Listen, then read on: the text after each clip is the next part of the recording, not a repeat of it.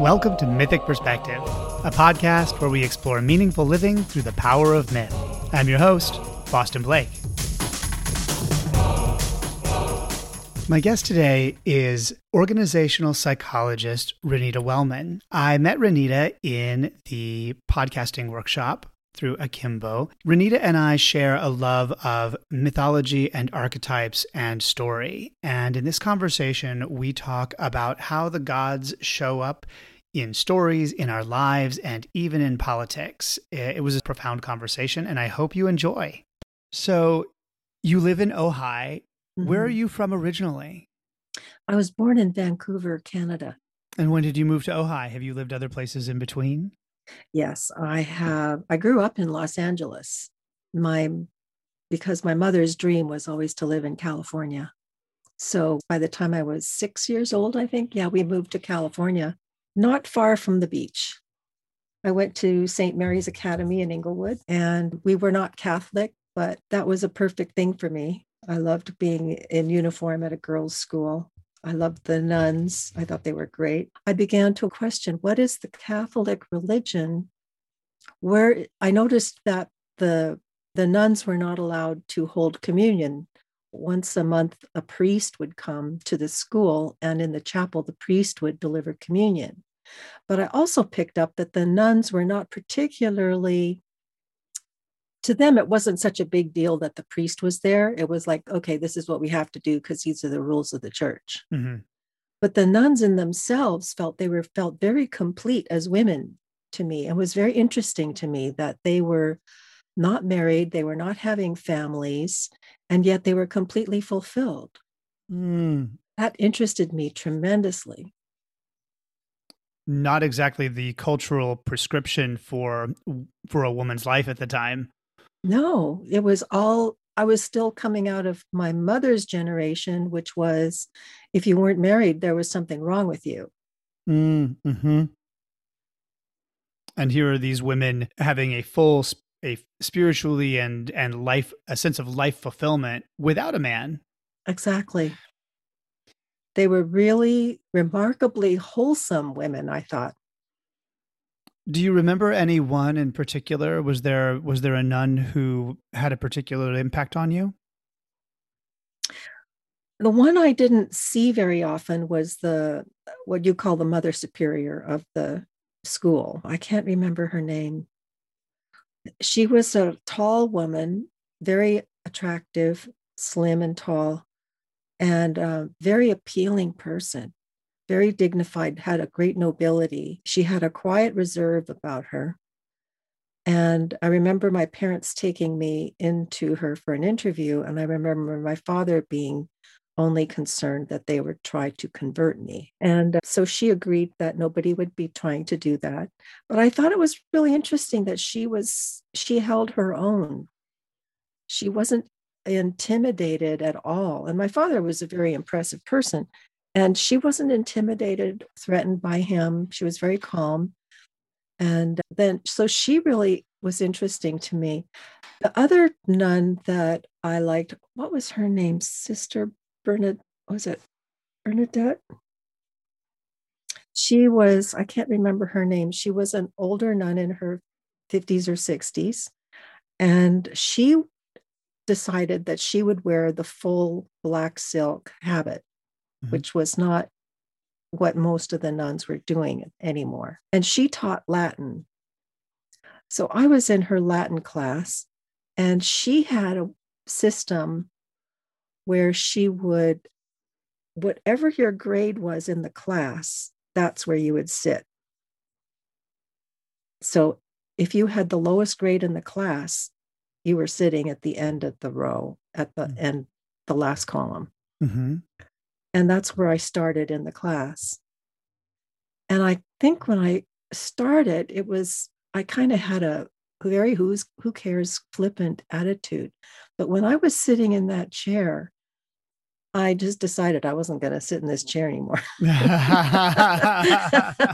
like, and for some reason, it what didn't feel like a punishment. It just was like an accurate, and nobody was judging anybody. I could feel mm-hmm. that but it was just so by the end of the first term, I was sitting in the first chair. Mm-hmm. And after the after being in her class, she directly said to me, you know, when you came here, you had a chip on your shoulder and you've changed so much. I'm so proud of you. Do you so think that was, was right? Did you arrive with a chip on your shoulder? oh, absolutely. But I was so unaware. You know, teenagers they're so Mm. stupid. it's amazing we survived. yeah. I was very, I didn't realize how I was coming across. I thought I was just having fun inside my own head. Mhm. But when I when she said that, I realized that I had been, how was I put it? How I had been shutting people out by playing games in my own head. What kind of games did you play in your own head? I don't know. It was just like, isn't this funny? You know, that I'm not Catholic and everybody else is, that kind of thing. And so creating structures that made you different from the people around you, those kinds Yeah, of Mhm. creating a structure so that I could accept my place in a world that I didn't feel I totally related to. Mm, I get that. I really get that. Yeah, it was a kind of, it was not defensive exactly, but creating a sense of how am I going to cope with this situation because I don't really fit in. Mhm. But there's, but you can do that. And then what I learned from her at the same time, you can enjoy the experience more. You can accept the situation and enjoy it, even if you don't feel like you're part of it as much as everybody else is. So you graduated from that school, and and what what do you think it you took with you from that experience into your life, into your future? a constant ex- a constant searching for spiritual spiritual meaning that was beyond religion And what were some of the avenues you explored in that spiritual quest? well the first thing i did was i went to some youth groups while i was in high school and asked the minister who would be holding these meetings very directly what is the place for women in the church Hmm. and if he couldn't answer the question i just disregarded him completely Mhm. so that was that was that. I found that there wasn't anything in the traditional religions that was forward thinking. So eventually i came while i was at university of british columbia. We moved back to canada. And i was all alone because i didn't have any friends from high school. So i was going to clubs day and i met some people and then i found out that my godfather who had been my godfather since birth was part of an intentional community Mhm. up in the middle of British Columbia. So I visited him at the intentional community and began to live in intentional community. I dropped Mhm. out of college and it was what would have been called a new religion, new interpretations of the Bible, and was really fascinating. So the people that I met through that association were just fascinating to me. And I still have many friends from that time. Mm, How long were you there? I lived in, in very different intentional communities in the same network, which was called the Emissaries of Divine Light, which is now considered to be a cult. That, which to me, a cult is just another culture. So the I lived almost uh, 20 years. Mm. And that was when I became interested in Jungian psychology. That was my next question. Immedi- seeing you posting in our in our podcasting workshop, it is just not everybody who reads Jean Shinoda Bolen. That's a that is that is a niche author. It And- is. I did was never expected to find you either. and, and I was so delighted. And so how so where did Jung and and archetypal thinking find its way into your into your world? Well, what was interesting was, for one thing, it was it's fairly apparent for anybody who's lived in any organization or group of any that, that strikes a deep chord. There's a shared mythology of Mhm. some kind. Yes. So the shared mythology that we had at the time was um, biblical. We would often discuss the biblical stories and consider what what was the impact of that, what did that mean, and from then, the biblical path is very patriarchal, and there were so many women and very intelligent women, very very advanced women in this group. And they were good readers, and I became a, acquainted with various women authors. And one of the women who was part of the leadership had come across Jean Shinoda Bolen's work. And we began to discuss the book. Mm-hmm. And this book being Goddesses in Every Woman? That's right. Mm-hmm. Goddesses in Every Woman. And um, then Gods in Every Man. And that was interesting for many of the men. And of course, I think men and women should read both books. Um, Absolutely. Um, and so, what was exciting for me was I'd always been interested in psychology, and to see the, the Jungian archetypes discussed was was wonderful. And I thought that Jean Shinoda Bolen did such a wonderful job of drawing upon her examples of her practice and showing how I could see pictures of women and I could see how archetypes were energy patterns and psychic energy patterns. It really made sense to me. And in that book, in that book, Dr. Shinoda Bolen talks about having a stronger or weaker relationship with various archetypes. That very often there are one or two that will drive a personality during any period of life. Which archetype or archetypes are do you believe are really active in you right now? Where do you which which goddesses do you have a strong relationship with at this point in your life? At this point in my life, I definitely say Artemis. I am so restored when I walk in nature. And I would have never been able to get through graduate school without Athena. I'm so grateful for Athena who make who has wisdom and makes plans and strategies. But when it comes down to it, my nature tends to be more Artemis, where she doesn't really make a plan. She just flows with the nature natural cycles. What is your what is your graduate degree in, by the way? It's industrial organizational psychology, which mm-hmm. is definitely an Athena branch. Very I thought I was, yeah, I was definitely, I thought I was more. This is interesting to me because it shows you how you don't really know yourself as well as you might think you do. And, and I would have someone often over me who would be telling me what to do. And it would, and I would always feel like, okay, I have to adjust to this. It just wasn't natural for me. I always felt I should be in a position of leadership. Mm. So Athena was always there. And then Artemis, I love nature and feeling how my body responds to nature.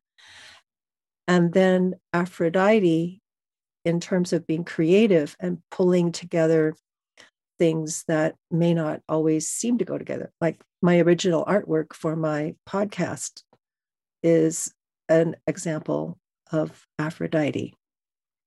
It is beautiful. I absolutely love the cover that you that you designed and oh. and it feels like you. The mm-hmm. watercolors, mm. the text and gentle colors that just make me feel uh, peaceful. That is just wonderful to hear. And to bring this back to the archetype, to that creative, to Aphrodite, to love and beauty and creativity. I've always been interested that Aphrodite's first husband was Hephaestus, that 1st mm-hmm. she was married to creativity before she started dallying with the god of war. Mm-hmm. And that there's something about love, beauty, craftsmanship, care, dedication that that Aphrodite was drawn to first. That's really interesting. I agree with you there. The marriage of the impulse to be creative and then the dedication to building the skill are both necessary. Mm-hmm because we could be otherwise we're just dreamers and we're not really making an impact in the world maybe that's why she liked Mars or Ares so much because he was making an impact in the world. So, but what I've learned through my art classes is that it's necessary, even though I'm naturally prone to artistic expression. Both my parents have been. I found being in an art class was really exciting because I learned that I needed to work on the skill. And did that come naturally to you, the discipline to work and develop the skill? Yes and no. There were times when, because I loved it so much, that again, Aphrodite forms relationships. If I loved my teacher, I just grew by leaps and bounds in skill. If I didn't like my teacher, I could hardly sleep at night. Aphrodite is very interested in relationships. They have to be meaningful. They don't have to be intimate relation they can be intimacies of different kinds not necessary not sexual not they don't have to be traditional they don't have to be marriage but they are deeply impactful relationships that change her while she's in them she's a bit of a chameleon i so often think of aphrodite as you know the the more the more shallow and what's the word i'm looking for? Inconstant? Inconstant the more prurient. So much of aphrodite's lore is around aphrodite in the boudoir. Uh, yeah. Yeah and, she's not respected in this society. And yes the patriarchy is just really present in the degradation of aphrodite. Yes. Yeah we see that in all the movies that i like to look at and write about i think that an aphrodite and persephone had so much in common. I wrote about Marilyn Monroe as not necessarily Aphrodite, but she was idolized as an Aphrodite figure by mm-hmm. a patriarchal Hollywood system. Mm. But because the system abducted her, I see her as Persephone. Mm. Oh, that's fascinating. Let's back up just a second because I would love to hear you talk about your blog. What's the uh, current title of the blog? Well, actually, the current title is renitawellman.com. And it's that gave me room to explore. We'll see how that goes. But it I'm I might do another title for the blog just so that it announces what it is.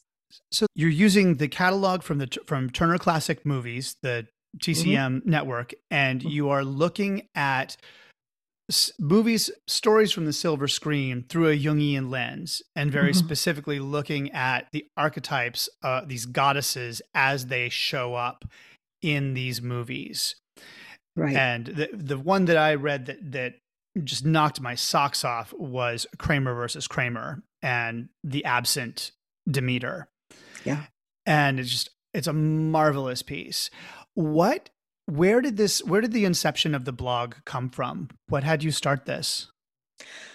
I can't remember because i thought first of all it would be a way to share my artwork. So that would have been an aphrodite impulse i suppose. Yeah i hmm. wanted to share my artwork on my blog.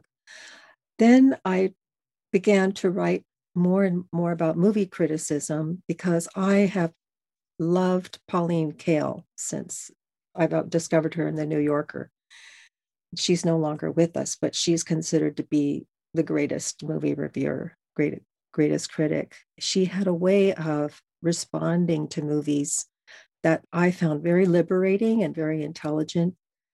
And so I felt like that's what I want to be. I want to be like Pauline Kael. And I wrote a letter, and Steven Pressfield, who wrote The War of Art, he was he writes a lot about movies. So I was following his blog and so I wrote, I wrote, I write Steve on my own, out, also outside of responding to his blog. And I was watching a movie that had been made from one of his books, and the golf movie. So I was watching. Oh, uh, The Legend of Bagger Vance. Yeah, I mm-hmm. watched. So I watched this movie, and I started writing to him about the movie. I said, I want to read your book because, and I wrote a devastating critique of the movie. it's just. and then I said, I'm no Pauline Kael, but this is what I think. And he wrote back to me, said, You are Pauline Kael. Sounds like quite a compliment. it was. and I realized I needed to uh, let I need I still don't feel like I should publish that scathing review publicly. I'm just thinking like Robert Redford is like, what was he thinking? It's like um, I just thought that it was just it, so that was I've always wanted to be a critic. Mm-hmm. There's that Athena part. Mm-hmm. And it's also Aphrodite because you're looking at what feels right. What's the balance in narrative? Does this really work? And I have, I'm very interested in the balance of narrative. So that's what I look for when I see a movie that doesn't make sense. I thought, where does this not make sense? And I, it's always about the character development. The character has to follow a mythology or a conflict in mythology to make the movie make sense. Mm-hmm. Otherwise, it's forgettable. Mm-hmm. I think of movies like Iron Man. Mm-hmm. I mean, I, I got through it, but it, I totally forgot about it five minutes later. There was nothing in it for me to take home, nothing to relate to. All it was was like a guy in a flying suit. The movies that Barbara Stanwyck did showed a woman who was struggling with her inner life and how to make that meet her the outer life of society and I think one of the problems we have today for writers is that the outer society has lost its structure and it's disintegrating so fast that it's too confusing to find a story mm-hmm. of where the inner meets the outer. So we have these simplified cartoon movies. They're more escapist than they are of psychic value. And maybe mm-hmm. that's the psychic value, maybe that people just need to escape. I think there's truth in that. I think, and, the this idea, just the idea of inner life. In conversations I have with young people, they don't even have a concept of it. My sense is that there's really a, a devastating lack of meaning mm-hmm. in today's world. It's the, almost this postmodern deconstructionist, everything's empty and meaningless. So just get from the beginning to the end with as little friction as possible. And that'll kill us. it will actually. It's the because if you don't have a reason to live, you won't. Mm-hmm. Because life is hard. You have to have something in you that overcomes the challenges. That's that you believe you have to have an inner narrative that tells you, I can do this and I can get through it and I can succeed and that there's value in doing that that there's value in getting through this and succeeding. There's something better on the other side. There might be or there might not. Fair uh, point. I think the important part is that you come to understand that you have a character and strength that can do it that the process you find out who you are in the process. Mm-hmm. it's the self-knowledge that's important. I think that know thyself is still the most important thing anybody can live by. I what I was reminded of, what is it? His, I don't know if you know of Bettel, Bruno Bettelheim's The Uses of Enchantment. No, tell me about it. That's a book that I think you'll enjoy. He was a psychoanalyst for children. And his premise was that children need to be told stories because it helps them to externalize the inner conflicts. For example, in the stories of the wicked stepmother, we have in the Cinderella story, he said, You have the wicked stepmother and you have the good mother who died. This allows a child to externalize the two facets of their mother that they could know that they would not be able to handle that cyclic tension when they don't like their mother and they do love their mother. Mm, oh, so you see, mm-hmm. so this story helps a child organize their psychic dilemmas without that, that, they don't know what it's just confusion. Mm-hmm. so stories and narratives are essential to give order to the psychic experience. So all of these images of good and evil light and dark wicked and benign these end up being the light and shadow aspects of of people. So we can but you can i you can put you can have the fairy godmother and the and the wicked queen mm-hmm. be two different it's the it's the same psyche but divided putting the, putting the the pure characteristic on each of those characters is right. that is that right so that's right so let's say you know, one of the examples he gave was say the child is with his grandmother and the grandmother gives is you know cuddles him and is sweet to him and he's like four years old and the child and the, and he loves his grandmother. She's just a perfect angel. And then the next day he does something he shouldn't do and she scolds him.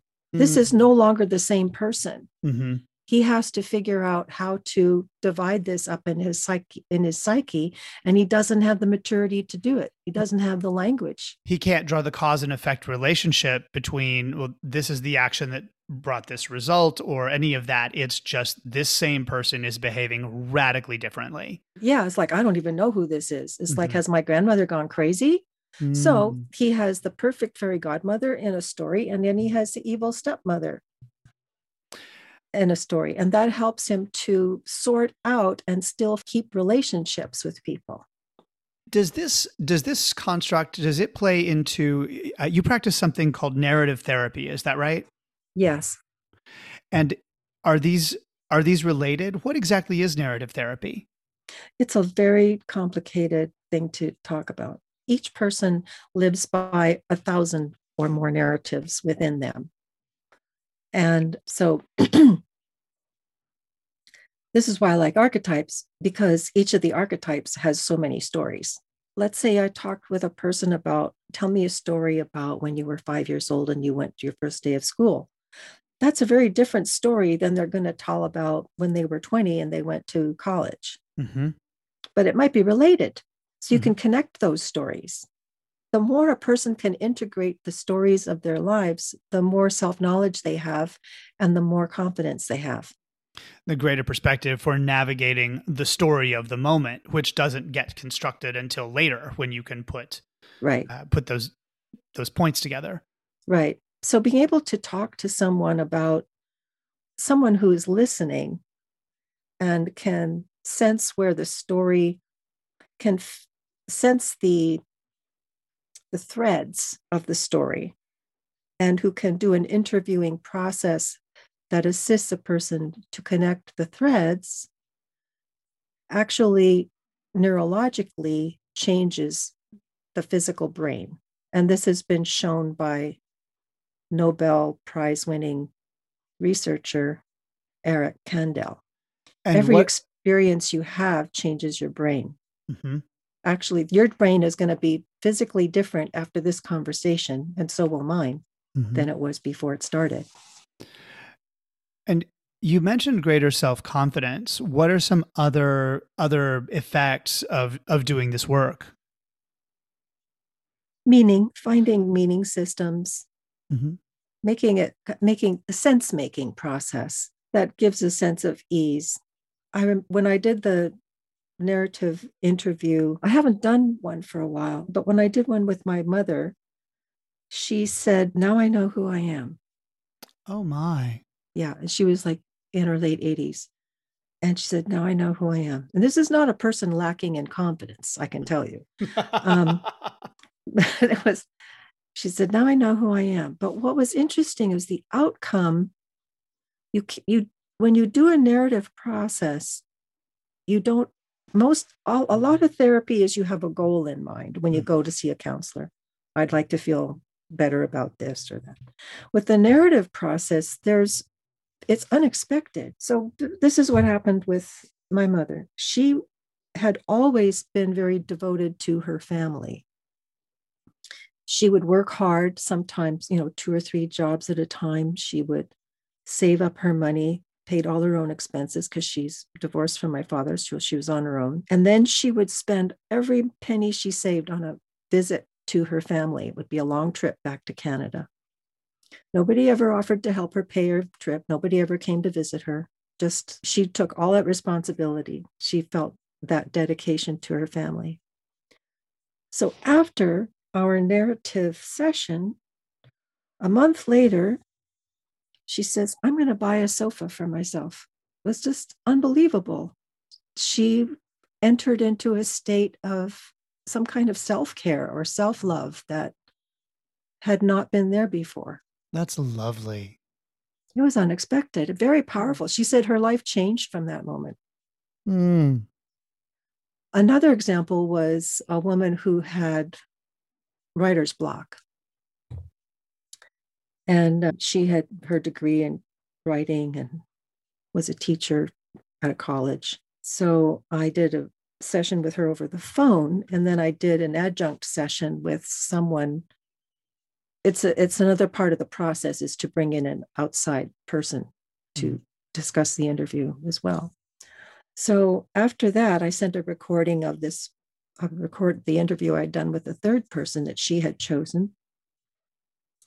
And she wrote back to me, she said, and six months later, she said, I was running three blogs and I've never stopped. And I, it was fantastic. Oh, and after wow. that, yeah, she just, and it was not, we never addressed her writing through mm-hmm. the interview. I never directly addressed anything. We never gave her tools, skill sets. Somehow, having one's narrative witnessed by other people is extremely um, liberating and empowering. And I think because we're such social beings, that none of us exists alone. Mm-hmm. How did you come to this work? I went to a psychotherapy conference and met Michael White, who was the co founder of narrative therapy with a man named David Epston. And Michael White was from Adelaide, Australia, and he came to San Diego for this conference. I was going to the Jungian, Marion, you probably know her name, great Canadian, Toronto based Jungian therapist. I was going there and it was packed with hundreds of women, psychologists. And uh, there was something terrifying about these women. Hmm. They were all very Athena women. And I thought, okay, I'll just wait. And she got stuck in traffic and was delayed. So I went across the hall to another meeting room, and there was Michael White. And I sat down, and it was a different audience. They were, it was very international, people of different races, young people. And I sat next to a young man and I said, What, what is this? And he said, Oh, stay, you're going to really like it.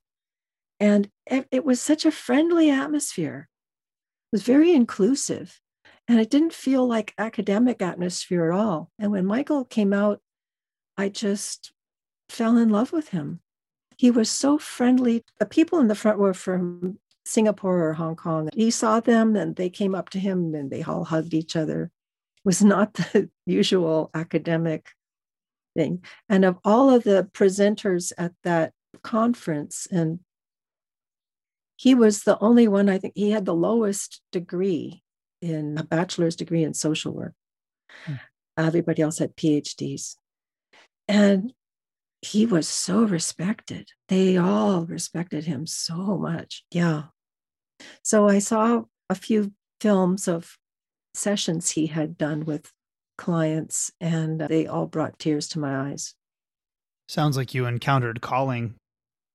I did. And yeah, then Michael died too soon. Oh. And I would like to find a way to, to keep doing his work. So I'm doing movie criticism as a way of finding narratives that make sense to me. And I think by sharing writing about these narratives of women, I believe that I'm providing something, I'm providing a language that might help some women to explore more of who they are with some great satisfaction and without self condemnation. I we could certainly use more of that in our world right now. Yeah, we see mm-hmm. the for it's there's it's the time of the rise of Athena, but it's also the time of the rise of many other archetypes. Mm-hmm. We see women in politics going gangbusters, and I'm so happy to see that. It's the beginning. Yeah, boy, um, I can't believe I'm blanking on her name. Kamala. No, she's not who I'm thinking of, Kamala. But but no, she ran for president. She didn't win. She's Hillary. No, Elizabeth. no, Elizabeth. Elizabeth Warren. Elizabeth, Elizabeth Warren. Elizabeth Warren just the woman with a plan for everything. It, it was it was the Athenian energy was palpable with her, specifically in the stratagem field. Mm-hmm. It was not you know Kamala's the fighter. She's she was more the more direct confrontational face. I think she had some more Artemis energy. But all of these women, I mean, Athena is present and active. You ha- you have to be to play mm-hmm. in in in American politics in this era as a woman. That's Athena, and yeah. and it is the the rise is happening. It's an exciting time to interesting to see the archetypes actually living in flesh form. Um, mm-hmm. We see what it what is it like when a woman has a shield and a sword, mm-hmm. and she leaps out, and she's actually equal counterpart to Zeus. Mm-hmm. And what's so funny is that she gave him a headache until she could be born. Yes, that was. uh huh. Which is a wonderful metaphor for the current state of affairs. It is like Elizabeth Warren was definitely a headache. I mean, they banned her from the Congress. yep. And so this is a this is a half baked thought that I'm that I'm putting together right now. So Zeus swallows Metis or Metis in in their game of their shape shifting game, and who is who Zeus has presumably impregnated. But there's a prophecy that says the offspring of Metis will will dethrone Zeus. And then it's Athena, which is a a reassimilation of Metis, this goddess of cunning, who who gave Zeus the the potion that causes Cronus to throw up the brothers and sisters. And Metis was more of a, it's more of a, a familial cunning. There's no state yet. Zeus is the beginning of this patriarchal, hierarchical power structure. And Athena emerges fully formed from this Zeus culture, from like somebody who is already built to stand in the patriarchy, who is already built to go toe to toe with Zeus. But the roots of that are in in women's wisdom in managing the household in the in understanding medicines in a, all of these abilities to navigate the patriarchal culture from a disempowered place. And then athena takes that and transforms it into oh no no no no no. I was born for this. Mm-hmm. and I, I love that. I was born for this no apology. No apology not, for for not being feminine not being a wife or a mother or submissive. She has no apology whatsoever. Mm-hmm. and i love it. She emerges from the head. I mean she's right there head to head mm-hmm. literally. And i love that you brought up the idea that she's she's raised within the culture of zeus. Athena develops within inside of zeus. Mm-hmm. And he probably hasn't given her a second thought until she's hammering away to get out. And that's what's so interesting to me. I think he, I get the impression Zeus has just disregarded that she even exists until mm-hmm. she springs forward with all of her determination. Like, here I am, deal with it. Mm-hmm. And constructs her armor within him, builds her weapons within him. Like she yeah. comes out armed and ready. Yeah, she's no butterfly. Exciting. No.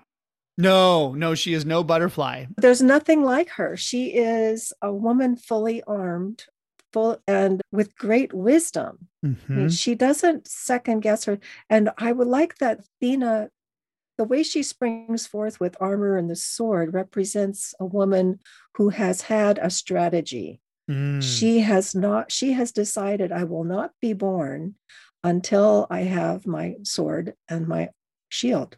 Mm-hmm. She's no fool. Mm-hmm. Is there anything that you really want to talk about and bring to the table? No, because then we'd go on for another hour. Absolutely not. Well, don't perhaps have, don't let's not let's end it here. It's perfect. Let's end it here. It's perfect. And I would love to do this again. There are so many archetypes to discuss. And in the meantime, mm-hmm. I will keep I'll keep looking at your blog. That might be an excellent entrance for our next conversation. Yeah, good. Good, good, good. Thank you so much for agreeing to this conversation, Renita. I really appreciate you. You've been such a an ally and a champion in the in the podcasting workshop, and I can't wait to hear what else comes out of the work. Oh, I'm so excited. Thank you for everything you do. You're just you're providing so much there, and I'm really glad that we have we're that we have a promise to stay in touch. I'm just so pleased.